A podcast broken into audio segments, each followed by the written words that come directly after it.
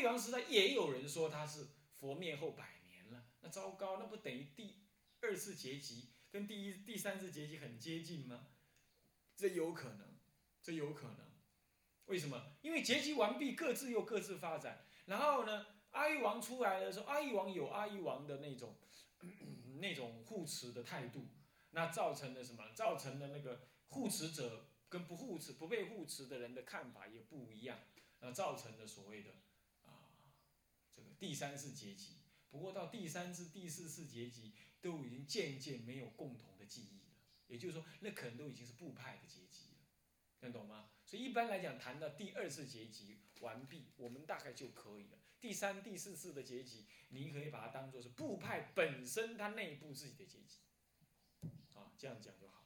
好，接下来到了佛灭后的两百年呢，佛灭后的两百年啊左右啊啊这个大天武士呢的根本呢啊。这个出现，根本出现之后呢，他们有了根本的分裂，根本分裂，接着呢，慢慢的又分裂成五部、十部、什么二十部、五百部这样子的分裂。这种分裂呢，已经在佛灭后两百年就已经开始，佛灭后两百多年就已经开始，差不多西元前一百年已经大大的进行。呃，这也是西安人，也就是现在伊朗人。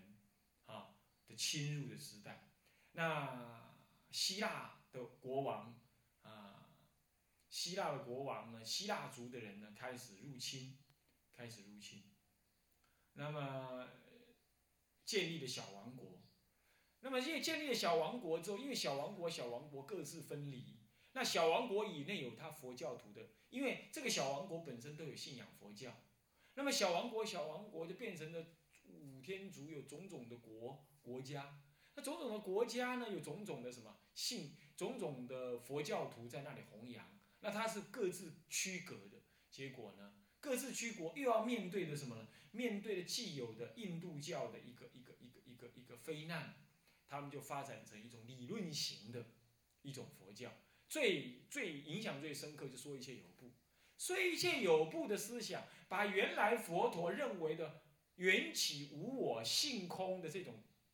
通义啊，转成了说缘起是讲的说人生的缘起，但是世间有最小最小的那种原子，这是实有的。哇，这样就很惨了。他可以认定人是缘起的，但是宇宙万法的是原子，还有构成人类的地水火风的最根本的那个粒子元素是实有的。他这样讲下来，世间固然都是缘起的，然而也是实有的最低元素、最小元素是组合起来的，所以这是一切世间都是有的。哇，那就说成一切有部了。说一切有部律了，说一切有部律弘扬的很广，也因为他们说一切有部的思想弘扬的相当的深广，他们进行了很深的这种理论化、学术化的一种一种一种一种研究。那因为这样子，个人的想法就不同了。那你不同就集成一团想法，他不同集成一团想法，因此，差不多在佛灭后啊，这个一百年、两百年开始，一直到佛灭后的这个，哎，三百年，三百年左右，到三百年到四百年之间呢，啊，佛灭后三四百年之间，可以说是部派佛教极大兴盛的时代，极大兴盛的时代。部派佛教极大兴盛的时代，啊，是这样，是佛入灭后，这个三四百年之间，啊，三四百年之间，啊，是，啊，极兴盛，啊，好，那么这个时候部派佛教在发展，因为他们很注重思考，就触发了什么？造成了说过度的思想型啊，使得印度佛教根呃印度的佛教根本不能跟一般的老百姓相结合。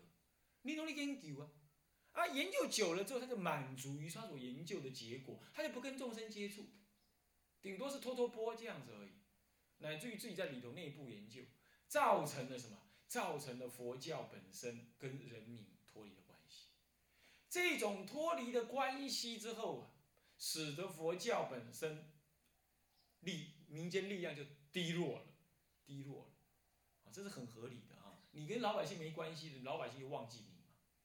所以我们说度亡啊，啊什么样是有必要的，你让老百姓忘不了你啊。好，这个时候大乘佛法开始显露出来了，因为佛陀讲的声闻法。你们今天把它搞成了一种倾向于自私的内部研究，那这样子是不行的。那么原来的那种大乘思想呢，隐伏在那，这个时候开始被诱发了。他们开始反省说，佛陀原来说不只是这样，大乘菩萨开始出来。那他是怎么出来的？定中出来。还有呢，怎么样子的？在定中读到这个经典。还有呢，他在定中。流传传递，等时候到了，他重新再讲下来。还有文献，当时埋在地底下，或者是记录在虚空当中的，现在被读出来了，被找到了。而已经开始有人反对这种部派佛教过度学术化，他开始反省的时候，圣僧在定中可以看得到，凡夫僧可以透过反省以及文献上的重新找到之后呢，开始发现到说，哎，我们应该。说一切有是不对的，应该讲空性，应该是毕竟空的。这个时候，对于空跟对于有的说一切有的一种思想上的反动，以及对于有部的部派佛教过度学术化、远离众生，在行动上的反动，这两种反动，这两种反省，造成的大乘佛法也就在部派佛教极兴盛的同时呢，它也兴盛起来。这也是在佛入灭后两百年了，啊，两百年一直到佛入灭后三四三百两百多年，就三百年以来到四百年之间，大乘佛法开始兴盛。这个时候，大乘的经典开始被那些菩萨所说出来。这是就研究上来说是这样，懂意思吗？懂意思吗？那我们可以知道说，那就是大乘菩萨重新出现，他在定中。重新把大乘经典送出，可以这么讲。第一，第二就是说，大乘佛法就在那个时候开始被注意了。其实他经典一直在，他就一直结集在那儿。可是呢，他远离了印度河流域、恒河流域，他被预先南来的大乘大乘菩萨、大乘菩萨们传到了什么？传到南方，德干高原这一带。所以这个时候，大乘的佛法是从南方开始出现的。南方那个时候，梭多婆诃王朝，梭多婆诃王朝呢，出现龙树菩萨。那个时候是在西元前两呃西元后两千年前，那时候龙树菩萨出，龙树菩萨出，西元后两千年，西元两千多年，龙树两千多年左右，龙树菩萨出。那么他开始，龙树菩萨出，不是龙树菩萨出来创立大乘哦。大圣已经发展了差不多将近一百年了。那个时候，龙树菩萨出，他整理了这些大圣的思想，然后从声闻，他也学声闻法，也学。那么他回应了声闻法里头属于大乘法也通通可接、通途可接受的部分，那么建立了什么？以空的论证跟中道实相的重点为主的一个大乘思想的根本力、根本见。把它整个建立起来，整个建立起来。这个时候，我们就可以看一下，这已经在佛入灭后，已经差差差不多接近五百年了，呃，超过五百年了，啊，超过五百年。这跟佛的经典上的预计是对，是相符合。五百年的时候，南印度有大比丘出，大弘我的法，他弘的是大乘法，不是声闻法。然而，却是声闻法的一种反动所诱发出来，这是合理的。然后同时呢，同时呢，大乘法也一直引流在那，这个时候才可以大大的弘扬。这是我们中国佛教一向所认知的，两个都可以看待，是可以并存的这个观念。那么这，那么怎么发展？我们回顾一下，佛陀讲缘起，其实是对于一个凡夫众生。他执着于世间，只好用缘起的方法来破他对世间的执着。可是破这个执着的过程当中，他又要建立这个轮回的本体啦，以及生命的那种安置点。他注重在破我执，而不注重在心的、心的苦、心的本质上的理解。所以观身不净，观受这个观受的本身只是负面、比负面意识的观察，深层心的意识心的一种理解还没有建立。所以阿罗汉只知道第六意识，七八他不知道。在这种情况底下，会使得逼使得他要去找寻一个轮回的一个根本意，所以说一切有呢就有这种倾向，这样又远离了佛陀讲的空意。但是佛陀在声闻法所讲的空意，也不尽然就是佛陀的根本意。我说过了，被记录下来不等于真正佛所说的，那是他为了要破除那些本来学外外道的那些阿罗汉早期的阿罗汉他们的学术理理解。只好用缘起的方法来讲解它，所以用什么呢？观身不净啊，来深受心法，这样来调守他们。可是大乘佛法这个时候有对治，声闻佛法有对治意，有调守意的，是诱发他能够对我空我爱能够可以破除，对心的本质跟宇宙的真正本质，佛陀就没办法对这类人讲，因为这类人只想要断他的苦，他不想要真正了解到整个宇宙的真正大的道理。这是当时的佛教因缘是这样，当时的印度人的思想是这样，他没有办法讲。可是有外外星人，有大菩萨，有九修菩萨，他可不听这个的，对不对？他久修了，他当他哪里来听这个？这个时候佛陀对他们直接讲新的法门，心地的法门。这个心地的法门，也就是大乘佛法。大乘佛法固然也讲空，但这是早期的空。这这个讲空是讲中道实相不思议的空，这不思议的空是空而不空的空。可是这种空法呢，甚至于在大乘的初期也不能够被接受。为什么呢？因为大乘的初期是为了要调熟声闻人，他正在执着有，执着那个说一切有这个有，所以说这个时候大乘初期的那种所谓的中道实相的空还是不能讲，怎么办？只要讲什么？讲。破除你这个有的这种毕竟空意，所以龙树菩萨出建立什么？建立空观的思想。可是空观思想一建立之后，又有人过度执着空，这是龙树之后了，一直进入到那烂陀寺时代，几多王朝。这个时候啊，因为空的思想大大的破除了声闻佛教所建立的一切有这个观念，这其实也是对质疑。他破除了两个。破除的佛教阿罗汉执着什么万法的终究有，这是圣人破除圣人的有，还有也破除了回归到佛陀本意，破除凡夫执着世间有，他破除这两个有，你懂意思吗？破除圣人阿罗汉这种圣人的声闻称的这种有，也破除了什么？破除了凡夫的这种有，也破除这建立的空意。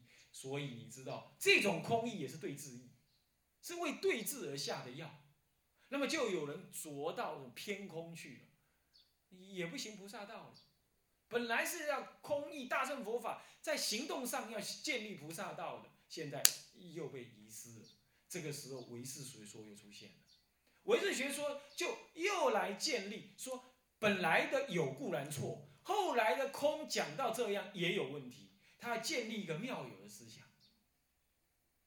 建立妙有的思想，就告诉你说，其实空而不空的，这种思想是在大乘初期之后建立的，那就已经进入到西元三千年到四千年、五千年之间了。这个时候就唯识的思想大大的兴盛，这是印度佛教的第二阶段，大乘佛法第二阶段。它还是对峙，那么就在这个时候呢，就在这个时候再下去一个阶段，就是你们说空不对，有来有来修正，结果有说了也时候也被人家直认为呢不就近，那么空有的对立，空有对立在在在在在这个印度佛教发展的在西元四西元四四百年左右，刚刚讲三百年到四百年之间开始。就进行了对话，后来四五百年之间呢，就对立起来了。就在这个时候呢，中道实相义就建立了。中道实相义它开始出现，我们现在讲就是什么什么什么什么真常唯心，其实不是这样。他注重在心，他认为一切都是心的作用，而心是不可得，所以入空性义。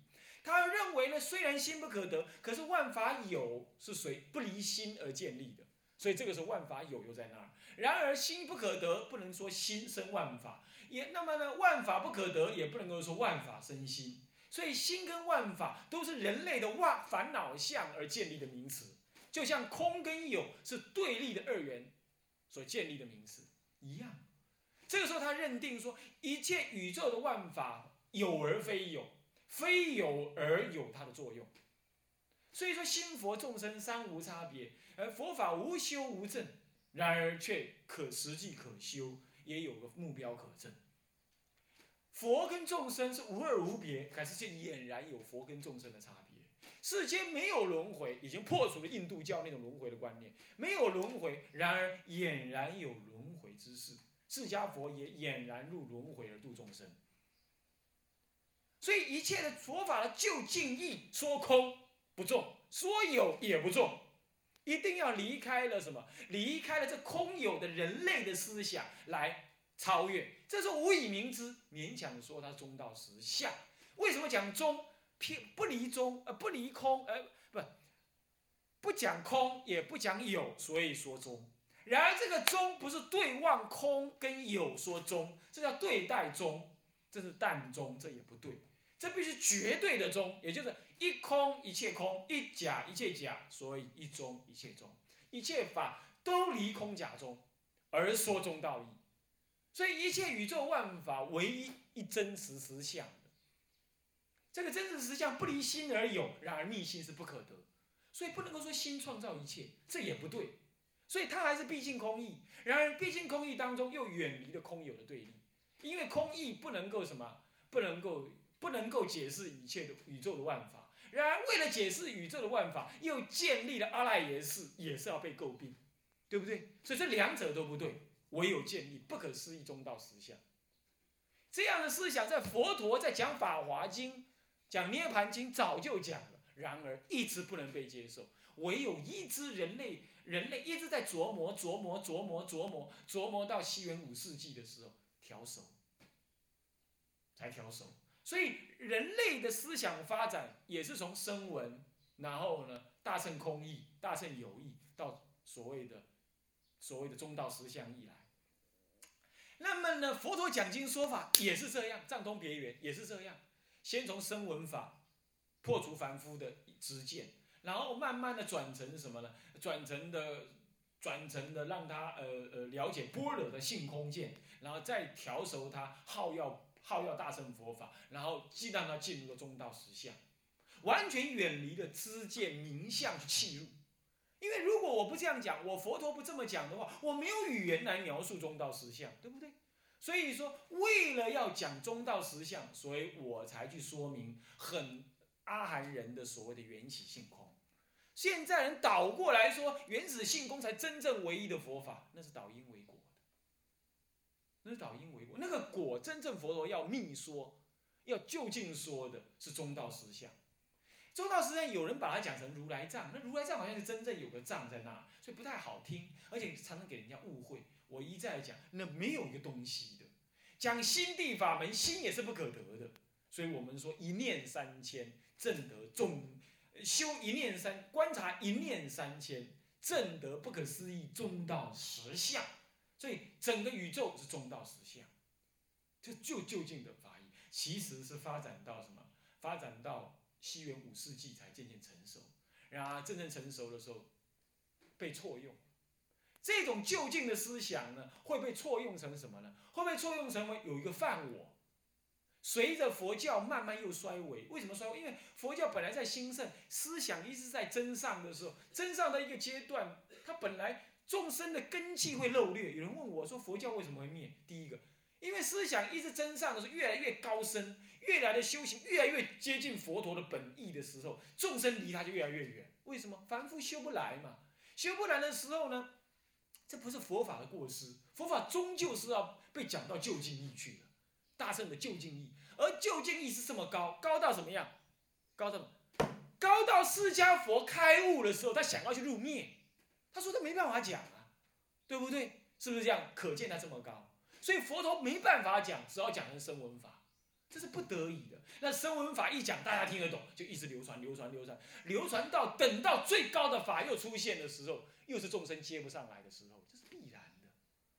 这个时候呢，刚好外族也进来了，他本身众生能够懂他的，也开始就不不多了，这这是一定的嘛，一定。然后呢，外族又刚好进来，然后佛教又讲求慈悲不对立，他又不认为说他自己的宗教要独大。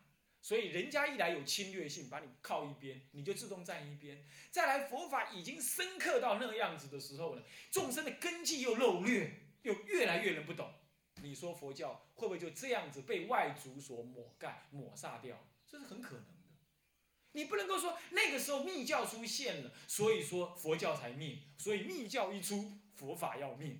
这样讲，人家要抓狂了，是不是这样子啊？那叫美国佛教立刻就在灭，对不对？美国佛教很多密教在那里啊，是不是这样子？而且最早进去就是密教，几乎可以这么讲。那他灭了吗？他才正要开始哎，是不是？所以这种说法，我觉得，我觉得要要要要要要小心，要小心，好要小心啊！固然密教有一部分确实受到梵我的影响，但不是全部，但不是全部。他们也非常注重空关键，他们也非常注重空关键啊。他们讲的很接近天台。基于天台的翻版是什么呢？他们讲中道实相，他们讲不可思议的中道实相，他们其实讲那个。但是有人我说过，这种东西这样子的思想是很超越人类的思想的，是佛陀当时一证得就不想讲的那种法，是对天人，是对大阿罗汉，不是对九修菩萨所说的。本来人类就不容易懂，要有善根基，九修来的善根基，这样才法华经讲得很清楚嘛。不是能够随便讲，讲了会被毁谤嘛？会被追杀嘛？法经上都讲的这么清楚了，对不对？所以你一讲出讲到那里的时候，众生开始又反弹了，开始又不懂了，乃至于你会把它转成犯我，这就是在杀佛法了，用恶法恶子之乱诛，鱼目混珠了嘛，对不对？这确实是有，这个不能够说是密教的错误，你懂吗？这不能这么讲的，人家密教在本质上它是抓得很紧的，但是会被人家错用。这是有可能，那错用了，再加上外族的统治，啊，然后再加上佛法，佛法本来就不不讲抗争，这个时候呢，就造成佛法的衰微。这不过是必然的成住坏空嘛，这有什么好嘲笑的呢？有什么好难过的呢？是不是这样子啊？是不是这样子啊？所以他在中，他在印度消失，在中国有了第二故乡。你现今后呢，在中国看起来也不怎么样，人家在欧美将要有第三个故乡。佛法就是这样子嘛，你看看这个这个这个星球灭了，他会到另一个星球去过活。地藏经不是讲吗？这个这个地狱灭了，另外一个地狱产生，这些人继续在那里受苦，对不对？本来就是这样子嘛，你何必担心什么呢？你何必因为他在印度灭而认为佛教有问题？没有问题的，佛教也是有它流传随顺众生因缘流传的的生住意灭，不是佛教本身有生住意灭。是众生的因缘有生住意灭，就一堆业障鬼来印度投胎，你说 印度会有佛教吗？当然不会有佛教嘛，是不是？这有什么好说的呢？你是一个三宝弟子，你是一个出家人，你要用佛法的这种因果观来看佛法的兴衰呀，你不能用世间的那一套啊。我说这话有没有冤枉人？你们自己想一想，哦，这么样思考才是合理的。那么这样子，印度佛教就这样子被回教徒统治了七百年，他当然就一直衰微下去了，一直衰微，发展到那个时候很高阶段，众生没有接上来的很多的时候，他然后再加上外族的统治，就消失。消失之后，你看呢？现在开始又重来一遍，又从声闻法传进去了。你有没有看到？你有没有看到？又从声闻法传进去，又这样来。但我说明了，因为这是容易被知道的声闻法，就像张老师立刻告诉你你的苦在哪里啊，一条手，但那是很表面的皮肤痛，你去医它，你没有去看心的问题。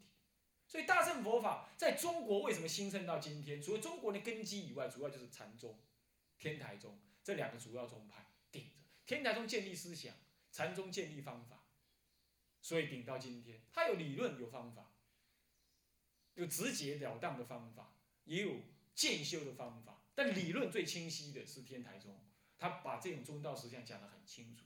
这样讲得清楚了之后，所以中国人刚好又怎么样？又知识分子不少，他一直这么研究研究，就流传到今天，啊，以及他的根性，还有祖师们一直实践弘法利生，所以现在虽然佛法衰，但是究竟还什么？一丝相承，原因在此，各位这样了解吗？好，我想这样了解到，所以我们并不是说，非得要呃看到它兴盛才觉得说佛法有价值啊。那么印度佛教，我讲就这样。略略带过，你这样有个统筹的概念了吧？在这个过程当中，我没有提到说，那不拜佛教后来变成怎么样？后来它自动的怎么样？自动流传到他方去了。那大乘佛法在兴，它不拜佛教一直在兴，它已经走到末流，但是还是在兴，一直在兴盛。然后等到大乘佛法因为这样入侵，还有它的曲高和寡而消失的同时，布派佛教当然也跟着消失的，一起消失掉。这样懂吗？啊，这样消失掉到今天，重新再复兴的时候，也是声闻佛法开始开始进去，其他地区的佛法也进去，是这样进去。那么它重新再复兴，这是今天复兴到今天的印度佛教是这样子的。各位这样了解了吧？啊，有没有一个概括的印象了？啊，是这样发展的，他的思想也是这样产生的，是这样产生。我我想这种看法呢，你们要很注意，很注意。好，我们今天就讲到这里。好，那么下一堂课我们继续。向下文长，赋予来日。众生无边誓愿度，众生无边誓愿度烦恼无尽誓愿断，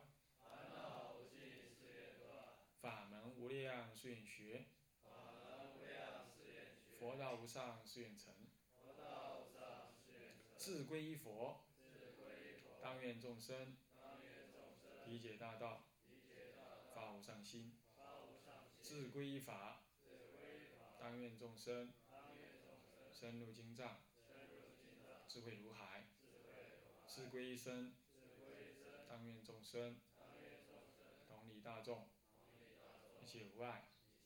愿以此功德，庄严佛净土，上报四重恩，下济三途苦。若有见闻者，悉发菩提心。尽此一报身，同生极乐国。南无阿弥陀佛。南无阿弥陀佛。南无阿弥陀。